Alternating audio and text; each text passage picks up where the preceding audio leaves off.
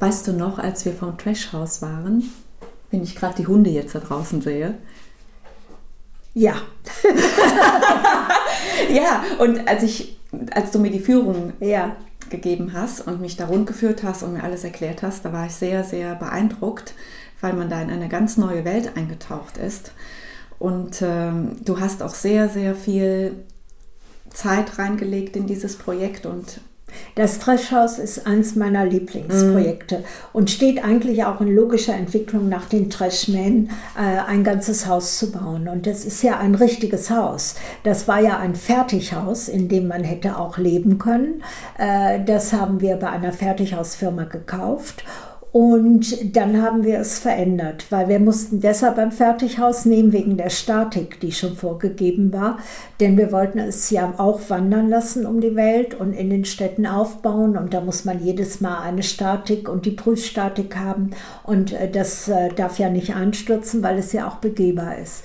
Und dieses Haus haben wir gekauft und dann haben wir es außen mit Müll verkleidet. Und wir haben in ganz Europa mit äh, Akademien und Studenten zusammengearbeitet, die uns an den Stränden und in den Städten äh, Dinge gesammelt haben, die wir auf dieses Haus drauf tun können. Und da sind ganz tolle Sachen gekommen.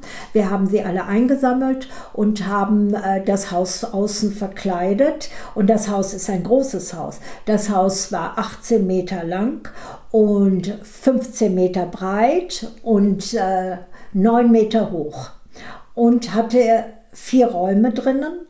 Und wir haben es jedes Mal aufgebaut und das erste Mal in Madrid. Das bedeutet, äh, wir haben es in unserem Studio in, in Köln bearbeitet. Dann kamen Tieflader und das sind spezielle Tieflader, weil 18 Meter lange Wände äh, kannst du nicht mit normalen äh, Trucks äh, befahren. Dann haben wir sie mit äh, Zollformalitäten und Begleitfahrzeugen. Ähm, ein Riesenkonvoi ähm, haben wir dann, nein, das erste Mal standen sie sogar in Rom, haben wir sie nach Rom geschickt und ähm, in Rom, wo sie ankam, in der Nähe der Engelsburg, das ist direkt am Vatikan, äh, wurde das Dreschhaus das erste Mal aufgebaut. Da hatten wir dann einen 32-Tonnen-Kran, äh, wir hatten Baufirmen, wir hatten Arbeitsbühnen. Also alleine Transport und Aufbau lag bei einer halben Million Euro. Ähm, unabhängig von den äh, Geldern, die äh, an die Bürokratie in Italien gezahlt werden muss als Bestechung äh, für die Genehmigung. In Italien bekommt man nichts umsonst, sondern in Italien muss man einfach immer bestechen, dann kriegt man äh, Genehmigung. Und es ist ja auch ein Riesenaufbau. Wie ich im Vorfeld musste ich also die Baupläne einreichen ans Bauamt. Ich musste die Statik, die ausgearbeitet ist, rein. Da musste, wenn man die Statik hat, muss man anschließend auch noch eine Prüfstatik machen, die eingereicht wird. Dann kommt die Aufsichtsbehörde der Stadt, die das Ganze kontrolliert und alles nachmesst, denn da, waren, da wir ja kein Fundament jedes Mal bauen können, äh, waren also riesige Betonklötze, die in die Ecken vom Haus auch reingelegt wurden, damit das Haus eine Stabilität hatte. Und in Rom wurden die Zimmer eingerichtet. Wir hatten eine spezielle äh, Tapete produziert, die mit Müll sowie die Trashmen bedruckt waren. Das ganze Haus innen war mit dieser Mülltapete. Und wir haben ganz tolle Möbel gefunden in Italien, beispielsweise in Venedig, ähm, in, in einem alten runtergekommenen Hotel, was Ruine war, hatten wir so ganz tolle venezianische Betten äh, gefunden äh, mit, mit Engeln drauf drauf und Blumen drauf und die Räume waren alle eingerichtet, sehr schön mit diesen alten gefundenen Möbel eingerichtet. Und wir hatten in Rom im Internet ähm, ausgelost. Die Leute konnten sich bewerben, wenn sie eine Nacht im Trashhaus schlafen wollten. Und es hatten sich ganz viele beworben und jede Nacht äh, durfte jemand anders drin schlafen. Und äh, das Haus innen hatte ja eine ganz äh, meditative Atmosphäre. Das war in sich eine unglaubliche Ruhe. Außen diese laute Kunst dran aus diesen vielen, vielen Gegenständen und innen äh, sehr meditativ und reduziert inszeniert. Und das Haus war äh, eingefasst von alten Autoreifen. Es war Sand ringsrum. Ähm, es war ähm, Zäune, die gefunden wurden. Und wir hatten also äh, fast eine halbe Million Besucher den Monat, wo es da stand. Und äh, auch die Nonnen kamen und sind durchgegangen. Also äh, es war ein Riesenerfolg in Rom.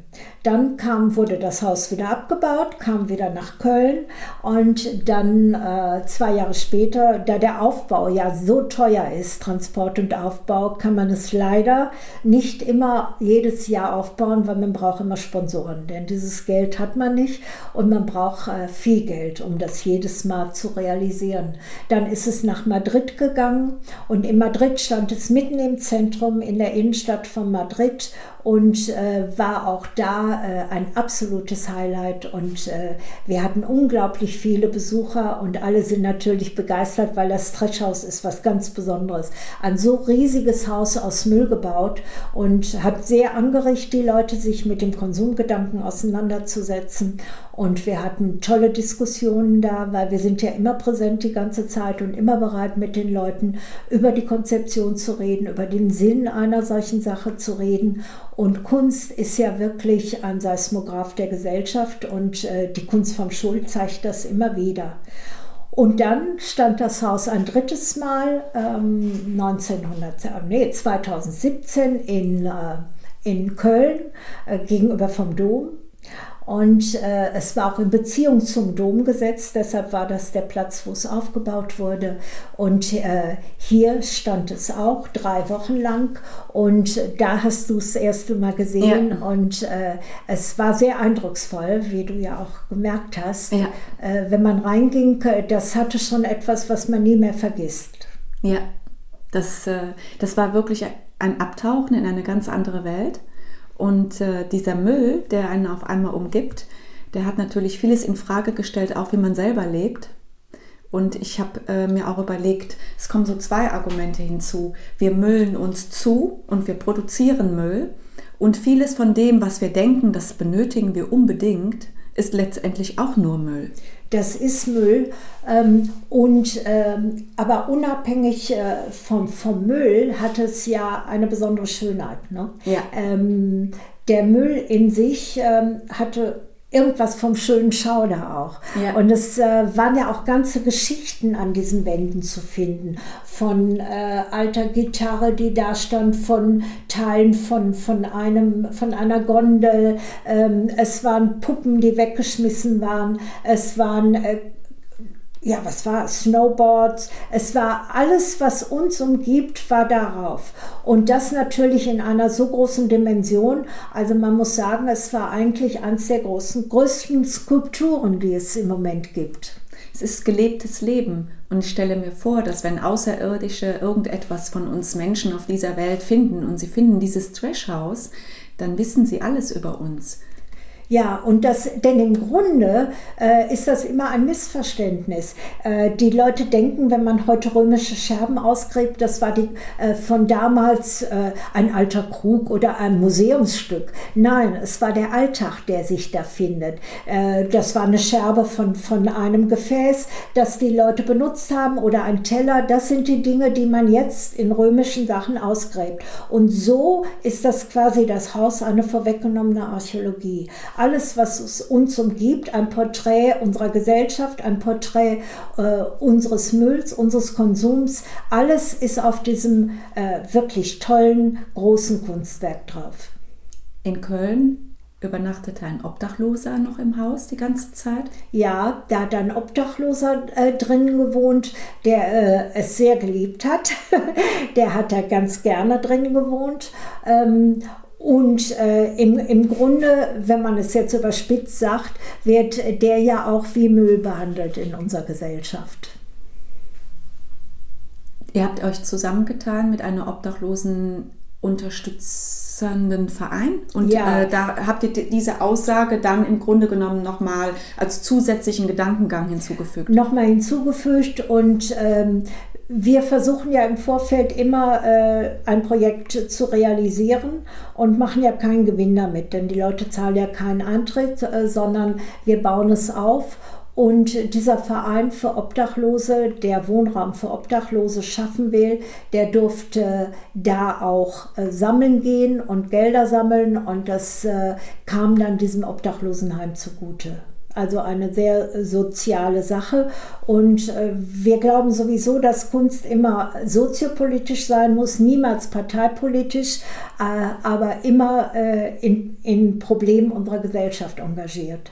Also die Kunst immer ganz nah am Menschen und an dem Leben selbst und nicht in abgeschlossenen Räumen, die nur für einige wenige zugänglich sind. Ja, das, das war die Kunst bisher immer und das ist sie auch immer noch in den Museen. Da hängt dann ein teures, äh, schickes Bild an der Wand und dann kommen schicke Menschen zur Eröffnung, gucken sich das schicke Bild an und äh, sagen schicke Sachen über dieses Bild, aber das hat im Grunde keinen Bezug zur Realität, zu unserer Gesellschaft und zu den Problemen, die die Menschen in unserer Gesellschaft haben.